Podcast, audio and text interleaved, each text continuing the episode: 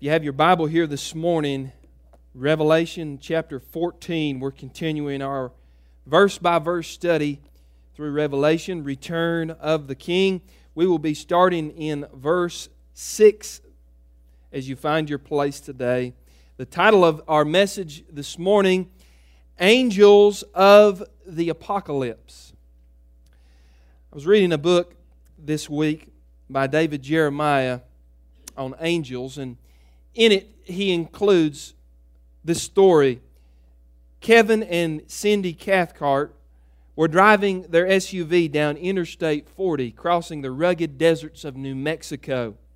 The Cathcarts had been enjoying a weekend of romance and fun in celebration of their 10th wedding anniversary. As Kevin drove, Cindy napped and their golden retriever sat in the back seat. Suddenly, Kevin saw a huge tire attached to an axle flying through the air directly at them. The next thing he remembered was sitting behind the wheel with busted glass and blood all over his face. You see, a tire from an eastbound 18 wheeler had shot across the median and hit the Cathcarts directly, causing a terrible collision. Amazingly, Kevin only had minor cuts on his body. Cindy sustained a knee injury, and the dog was unscathed. Among the first responders, though, the word miracle was used to describe their death defying escape. The Cathcarts remembered especially one good Samaritan who was on the scene to help them out of the vehicle before the paramedics arrived. But later, as they looked for this man, they couldn't find him. It was as if he had disappeared into thin air.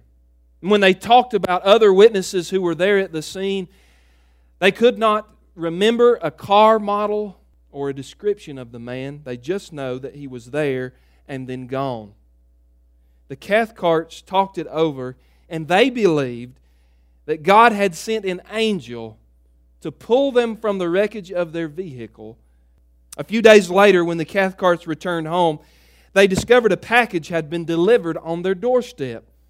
The card attached to it explained that it was from their friends and it was an anniversary gift. And when Cindy opened the box, she was amazed to find inside a small figurine of an angel. I could ask you that question here this morning Do you believe in angels? We know the Cathcarts certainly do, and so do many others. According to a recent USA Today poll, 55% of Americans, when asked, said that they feel that they had been protected from harm by a guardian angel. Now, if you're a Bible believer today, it's impossible to ignore the ministry of God's heavenly hosts. In fact, we read over in the book of Hebrews, chapter 1, and verse 14 angels are described as ministering spirits sent to serve those whom will inherit eternal life. From cover to cover of the Bible, we see the activity of angels. Early on in the book of Genesis, it was angels that helped Lot's family escape Sodom before God destroyed the city. In the days of Moses, we read of that Passover angel in Exodus chapter 12 who came by the houses and passed over those who had spread the blood of the Lamb over their posts. In 1 Kings 19, we read that Elijah was fed by an angel in his time of great need. When you come to the Gospels, you see angels flurrying about the business of God as they announced the birth of Christ and ministered to him throughout his time here on the earth, and then announced the resurrection of the Son of God. Then, when you get to the book of Acts and you go to chapter 12, we see a jailbreak happen in which an angel flings open the doors of a prison and helps the shackles fall off of Peter's arms and legs, and he walks out free. Now, when you come to the book of Revelation, we notice that angels will play a significant role in the end times. We've already seen it. In Revelation 8 and 9, we read of seven angels there blowing seven trumpets, and with each blast of the trumpet came another judgment of God upon the earth. When we read of chapter 12, we saw the veil pulled back and an invisible war being fought there between Michael and his angels versus the demon hordes and the fallen angels of Satan. Now we come to Revelation 14, and we're going to be introduced here to another group of angels with a very specific job description. They have a special role to play in the final act of God's divine drama. And in this passage, what we see here are what I have called angels of the apocalypse. If you're counting, you'll notice that they appear in Revelation 14, verses 6, 8, 9, 15, 17, and verse 18. Each angel that appears in this passage comes with a very important announcement to the inhabitants of the earth. They are going to tell the people of earth some very urgent news as the time draws near at the last half of the tribulation period for the return of Christ. And in many ways, we're going to notice that these angels act as God's advance warning system to tell the people on the earth during this time to brace themselves because the worst of God's judgment is yet to come. Now, as we open our passage here in verses 6 and 7, we see this first angel come across the skies of the earth, and he has the declaration of the gospel with him. The declaration of the gospel. Notice in verse 6 Then I saw another angel flying directly overhead with an eternal gospel to proclaim to those who dwell on the earth, to every nation and tribe and language and people. And he said with a loud voice, Fear God and give him glory, because the hour of his judgment has come, and worship him who has made heaven and earth, the sea, and the springs of water. Now, you will notice that at this time during the tribulation, God has already sent out many witnesses across the earth. In Revelation 11, we read of two witnesses whom God brings to the earth. They're able to perform signs and wonders, turning the waters into blood, calling down fire from heaven. They declare the gospel in Revelation 11, and many believe. We also read in chapter 7 about the 144,000 Jewish evangelists selected, 12,000 from each of the 12 tribes, who are called to crisscross the globe with the gospel telling people to repent and trust in Jesus. And if that wasn't enough, now we see that God sends an angel through the airways to declare the gospel one final time before the worst judgment comes. Now you remember that in Jesus' Olivet Discourse, Matthew chapter 24, Jesus said that before the end comes, that the whole world will hear the gospel. He said that in Matthew 24 and verse 14. And the preaching of this angel is going to reach any who have not yet heard that great message of salvation. Notice that the Bible calls it an eternal gospel. From beginning to end, from eternity to eternity, God has declared his redemption story to man that man is fallen in sin, but Jesus Christ is a great and willing Savior, and whosoever will come to him shall have that eternal life. Though this preaching of this angel will be heard all around the world. Could you imagine that scene as people step out on their doorstep or stop in the middle of a busy street and look up, and there is an angel as the uh, heavens open up, there declaring to them, Fear God and repent, for the time of judgment is now at hand? God is always extending grace and mercy, isn't He? And that is what we see in this passage. It's a reminder that even in the midst of his judgment, God is also a God of mercy and grace. Certainly, no one during this age, nor anyone during the tribulation age, will be able to say they didn't have a chance to hear the gospel and respond to it.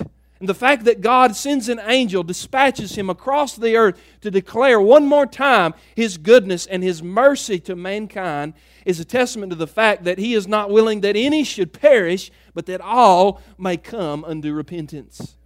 What a gracious God we serve. So we see number one, the declaration of the gospel. That's the message of the first angel. Now we see the second angel emerge here in verse 8. And this angel comes to talk about the downfall of Babylon. The downfall of Babylon. Look at what verse 8 says. Another angel, a second, followed, saying, Fallen is Babylon the Great, she who made all nations drink the wine of the passion of her sexual immorality. So, this first angel comes with good news that there's still time for sinners to repent. But this second angel comes with very bad news, and that is that Babylon is doomed. Now, this is actually a preliminary announcement of the overthrow of the city of Babylon and all of the false religious systems that it had created. In fact, we'll read more about this in coming days. In Revelation 17 and 18, it outlines the destruction of Babylon. And in that passage, we learn that it takes only one day for God to bring this great world empire down to crumbs. Now, a little note about Babylon from the early chapters of Genesis. Babylon was always a city that symbolized man's rebellion against God. That city was ruled by a dictator, much like the Antichrist of the end times. His name in Genesis 10 is revealed as Nimrod. And Babylon became known as the object of God's judgment. You remember what happened in Genesis 11? They tried to assemble themselves together and build united under one language, a tower deifying humanity. But God came down and He confused their language in Genesis 11. And Babylon is known as the springhead of all idolatry and false religion because in God's judgment there in Genesis 11, when He confuses the languages of the Babylonians, they disperse across the face of the earth, and with them they take all the pagan practices and the false deities that began there. Listen to what John MacArthur says about this scene. He said, quote, As humanity was once united in idolatrous false religion at ancient Babel, so will it again be united in the end times under the power of the final Babylon.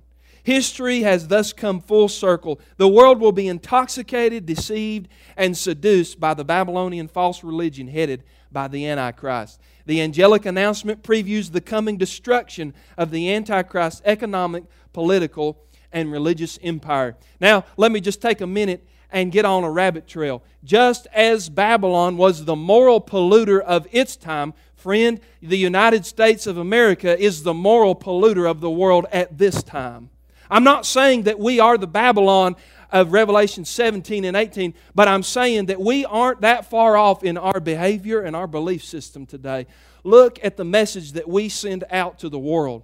You know that we export more than any other country around this globe pornography. It comes pouring out of this nation.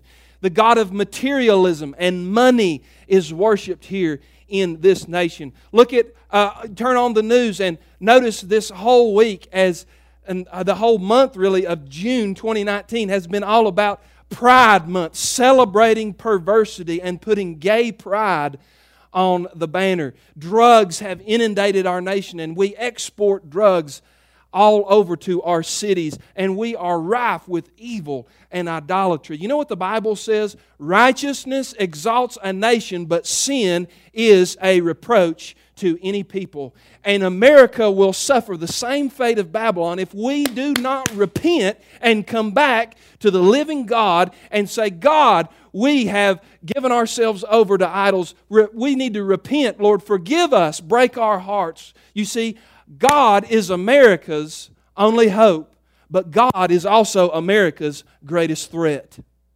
Not terrorism, not socialism, but the judgment of God, the downfall of Babylon, the declaration of the gospel. And then, number three, we see another angel emerge who heralds the decision of sinners.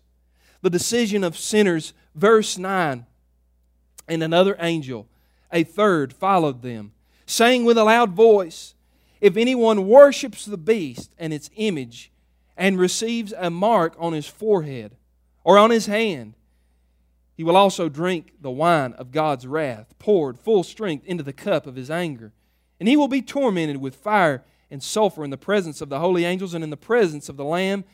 And the smoke of their torment goes up forever and ever, and they have no rest day or night.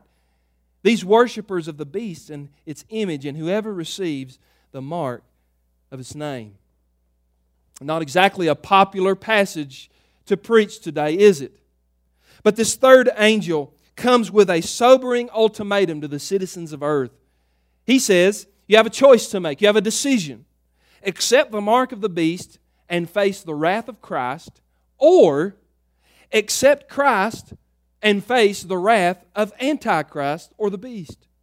And essentially, what this is, is it's a warning for people alive on the earth during this time to be cautious about who they pledge their allegiance to. You see, if they bow to Antichrist, they may gain in the short term, but they will lose in eternity. On the other hand, if they bow to Christ, they may suffer in the short term, but they will win in eternity. And friend, that's true now. That's the decision that every human being has to make. Will I serve myself? Will I serve sin? Will I serve Satan now? Or will I serve Christ now and gain eternity in the end? Jesus said it, didn't he? That it would be a terrible thing for a man to gain the whole world and to lose his own soul. Listen to what David Jeremiah wrote about this decision of sinners. Quote, without the mark of the beast, those who live during the tribulation will not be able to buy or sell so that they can survive. The pressure to take the beast mark will be tremendous when it comes down to a matter of life and death. Think of your children. How long would you be able to last seeing them go without food or medicine? And if someone told you, hey, all you need to do is take the mark of the beast and you can get all the things you need, what would you do?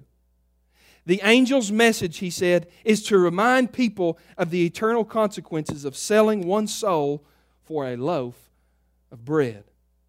Now, we read the message of this angel, and truth be told, this angel would not be invited to preach in many churches today because, as you notice, the second half of his message is warning the people about the reality of hell. Do you know today in our so called tolerant culture that we live in, if you simply teach what the Bible says about hell, you're either laughed to scorn as some kind of religious nut or you are branded as some kind of bigot, unloving person. When I was a kid, I remember uh, going to my grandma's and getting the Sunday paper, and it was always fun to look in the newspaper at the comic strips. Kids today don't even have a clue what a newspaper is. These pieces of paper that came every day in your mail, you opened up to have the news. well, in the back on the Sunday newspaper, they would always have cartoons. And I remember one that always caught my eye. It was called The Far Side, and it was written and illustrated by a man named Gary Larson. And he always liked to poke fun at religion. And I remember one day opening up that comic strip and noticing that in the back there, he had printed the picture that you see there of a scene from hell. And there you see the demons of hell whipping people as they are lined up. There are flames licking in the background. And you may not be able to read the caption, but as you notice, there people are lined up in hell to get coffee. And one man says to another, Oh man, the coffee's cold. They thought of everything down here in hell. Now, do you see what the world does to the preaching and the warnings about hell? The world makes a big joke about the judgment of God. Friend, you can laugh your way into hell, but you can't laugh your way out. Hasn't the enemy done a good job of deceiving people into believing that hell is not a real place? Somebody once said the greatest trick that the devil ever played was convincing the world that he didn't exist. And I would add to that the second greatest trick is the devil convincing the world that hell isn't a place to be feared, that it's anything but a place of punishment.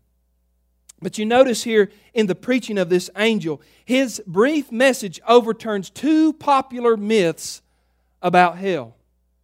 You read it there very uh, quickly. Let's refresh our mind. It says there in verse 10, He will drink of the wine of God's wrath, poured out full strength into the cup of His anger. Watch this. And He will be tormented with fire and sulfur in the presence of the holy angels and in the presence of the Lamb. You know, one of the first big myths that you often hear about hell is that hell is going to be a place of enjoyment and partying. You saw on the screen just a few seconds ago that image of the rock and roll group from years ago, ACDC. They have a song that's even played today. I've heard it at football games Highway to Hell. And in that song, they sing about how that when they get to hell, it's going to be good times and fun and games with their buddies. What a terrible, what a tragic message. According to this angel, though, if you read it, we read that hell is a place of conscious torment and suffering. In fact, Jesus referred to the place of hell in Matthew 13. He said it's a place of wailing and gnashing of teeth. When I read that as a kid, I always thought that that was a trip to the dentist. but it's a place of wailing and gnashing of teeth. I don't even think that we have the capacity to imagine that level of suffering. Part of that suffering will be physical. Part of that suffering will be psychological, and another aspect of that will be spiritual as they are in a place away from God. Remember, Jesus told that passage in Luke 16 about the rich man and Lazarus? And the rich man died and ended up going to Hades. And the Bible says there in that passage that he had full recollection of his earthly life. And all of a sudden, now that he was in Hades, he wanted to become an evangelist. And he said, Why can't I go and tell my family members to stay away from this place? All of a sudden, in hell, he had a passion for souls, whereas on earth, he did not. That means that he had regret over his life. I believe part of the punishment of hell is that those who are there will have full and complete recollection of every time they heard the gospel, every time the Spirit of God tugged at their heartstrings, every time a witness came by to them and tried to share the good news, and they hardened their heart and rejected Jesus Christ. You know the second great myth of hell that this angel dispels? Is the notion that hell is temporary. In fact, look at the important phrase mentioned there in verse 11. It says this And the smoke of their torment goes up forever and ever. Hell lasts as long as heaven. And friend, heaven is for eternity. You know, a lot of times people will bring the charge against God. They say, God is unjust. I can't believe in a God who would punish people in hell for all of eternity. Well, friend, what those folks need to realize is that there is no amount of human suffering that could adequately pay for sin. That's why Jesus Christ came and died on our behalf because he was the God man and his blood, his life shed in our place, paid in full the debt that we owed. You see, some denominations like the Catholics, they teach the ungodly, unbiblical tradition called purgatory, where if you're not good enough to go to heaven and you're not bad enough to go to hell, you go to this place where you can work off all of your evil and your sin. Well, friend, if we could work off our own salvation, then we wouldn't need Jesus Christ. You see, another charge that is brought against God, as I said, is that God is unjust for punishing people to an eternity of hell. But you know what? Jonathan Edwards, the great Puritan theologian years ago, he said this. He said, quote, the heinousness of any crime must be gauged according to the worth and dignity of the person it is committed against. And since sin is against an infinite God, then it is worthy of a corresponding punishment.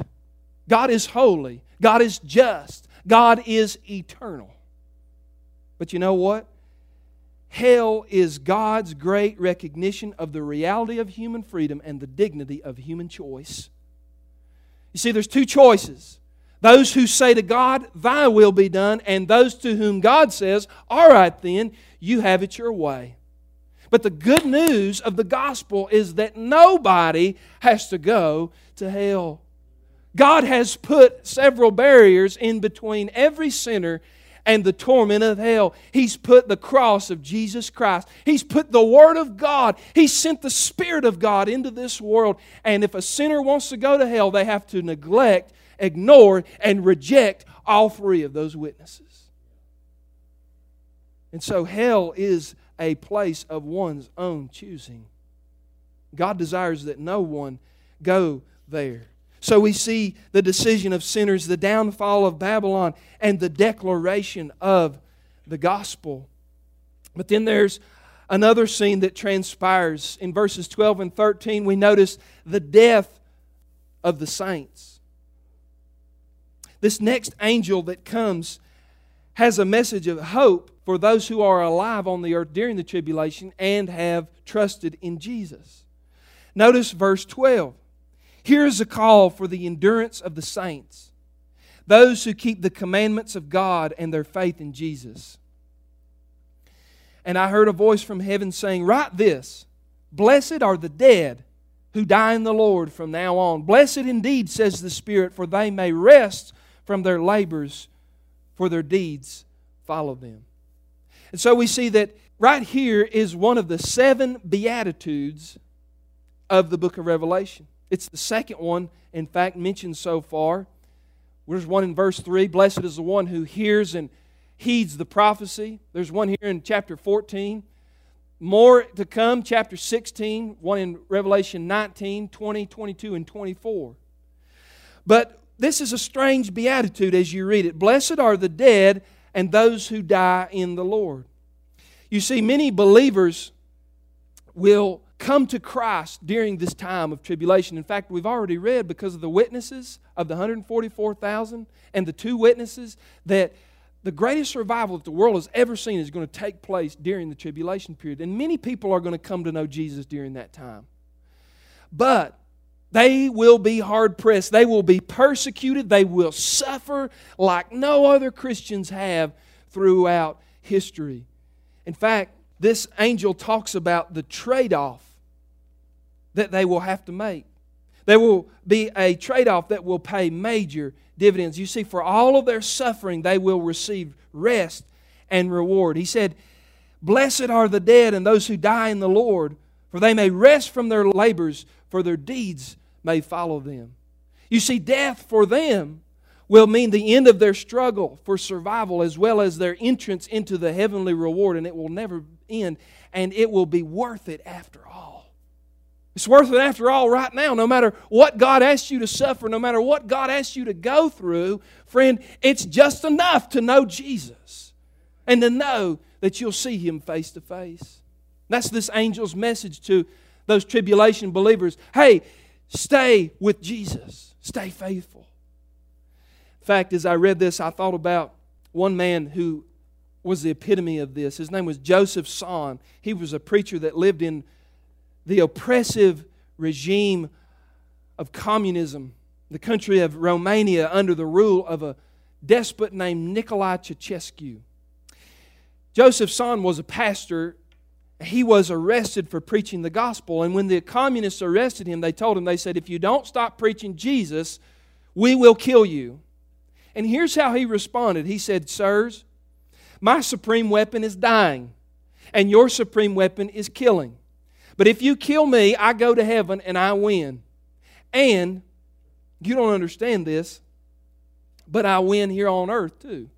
And the communists were totally confused and they said, Well, sir, what do you mean by this?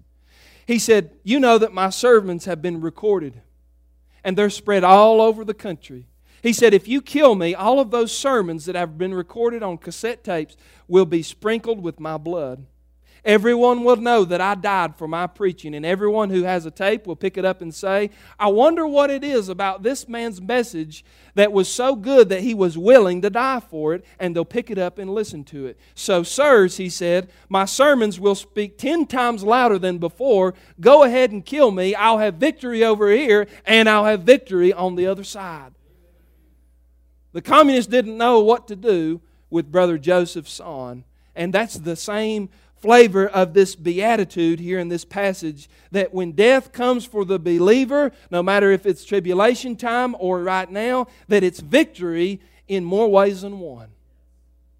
So we see number five, another angel appears, and we see the division of humanity.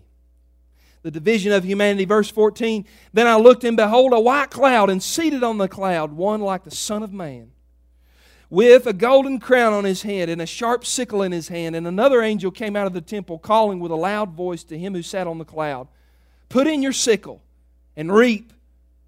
The hour to reap has come, for the harvest of the earth is fully ripe. So he who sat on the cloud swung his sickle across the earth, and the earth was reaped. Now, the imagery here changes to that of ancient agriculture. Jesus told a parable in Matthew 13 that will throw a lot of light here on the meaning of this passage here. In Matthew 13, Jesus told a parable about a farmer who goes out to his field to bring in a harvest. As he goes out there to examine his field, he noticed that among the wheat there are tares. That's good grain, but they were also accompanied by tares. It looked like wheat from a distance, but under a closer inspection, they were weeds. They were inedible. They were useless.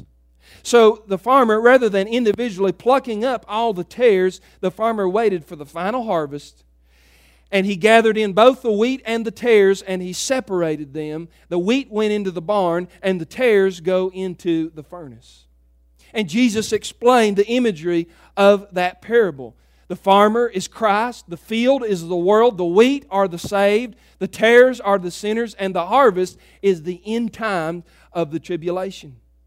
And just as a farmer would separate the crop, the good from the bad, so too in the tribulation and at the final judgment, Christ is going to separate humanity into the saved and into the lost. And that's the imagery that we have here of a farmer going out to reap his fields, to cut down the wheat, and to separate what's true and what is false. You see, friend, there's only two kinds of people in the world there's saved people and there's lost people. There's not gay people and straight people. There's not uh, black people and white people. There's not Catholics and Baptists. Really, when you divide humanity down the line, there's only two kinds that God sees saved people and lost people. Those that are twice born or those that are twice dead. Those that are born twice will only die once, and those who are born only once will die twice. And so we see here the division of humanity. And then we move on very quickly, number six, and we wrap up with the destruction of Armageddon. The destruction of Armageddon. Verse 17. Then another angel came out of the temple in heaven, and he too had a sharp sickle. And another angel came from the altar, the angel who has authority over the fire.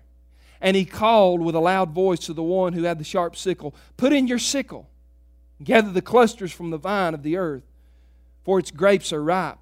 So the angel swung his sickle across the earth and gathered the grapes harvest of the earth and threw it into the great winepress of the wrath of God. And the winepress was trodden outside the city, and the blood flowed from the winepress as high as the horse's bridle for 1,600 stadia. Again, this last angel continues with the theme of harvest, but this time he's not harvesting wheat, he's harvesting the grapes of wrath.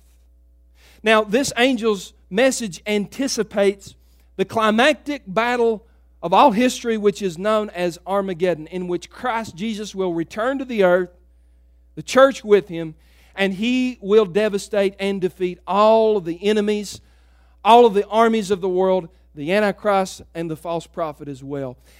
Now, this thematic idiom of a grape harvest has been seen before in our Bibles. The minor prophet Joel speaks about this in Joel chapter 3, and I want you to see how Joel's prophecy is connected to Revelation 14. Look at what Joel said Assemble and come, you nations, and gather together all around. Cause your mighty ones to go down there, O Lord.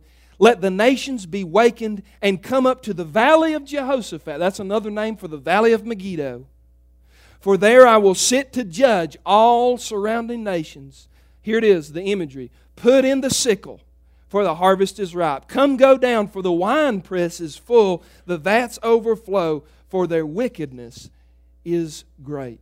My, oh, my friend, what an image that is. You see, in ancient days when they gathered in the grapes, they brought them in and they placed them in a huge vat.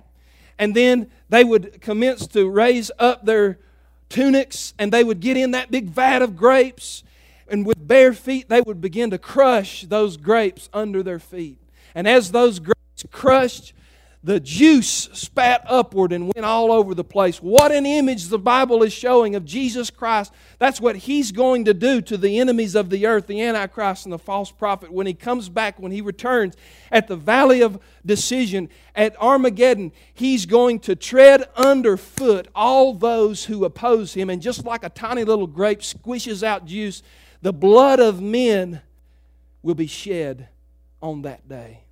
In fact, the Bible tells us that this blood that will be shed will be as high as a horse's bridle and spread out across over 1,600 stadia. We don't use those measurements anymore, but if you were to transfer those numbers, what it means is that the blood would flow at a depth of four feet and cover an area of 184 miles. Now, you can take that literally if you want, but I think what the safer interpretation here is that it's hyperbole. In other words, Armageddon is not going to be a battle. it's not going to be a competition between two equal sides. It's going to be a slaughter. Jesus Christ is just going to say one word. He's just going to whisper under his breath, and all those who have opposed him will be completely decimated. Now, think of the terrible irony of this moment. Sinful mankind who has rejected the precious blood of Jesus, now at the day of judgment, they will have their own blood shed at a place called Armageddon. Well, these are weighty issues. And I understand that speaking of hell and speaking of judgment, that's not popular in today's churches. But, friend, it's in the Word of God. And if it's in the Word of God, it's good enough for me. Sir Arthur Conan Doyle was the creator of Sherlock Holmes. But he also wrote a lot of nonfiction works as well. He wrote a historical piece about British troops who went and fought in South Africa during something called the Boer War. The story that he told is very interesting. He told of a small British detachment of troops who became overrun by an oncoming enemy force. They had to fall back because the fire was so intense. Their wounded lay in a perilous position. They were facing certain death. Then one soldier realized that if they could find a Red Cross flag, then they would be given peace and they would be given safety because the Red Cross was universally recognized for its humanitarianism. Well, as the soldiers looked around in the chaos and in the bloodshed of that battle, there was no flag to be found. So one man tore off his white undershirt and the soldiers, having nothing else to write with, went over to one of their dead.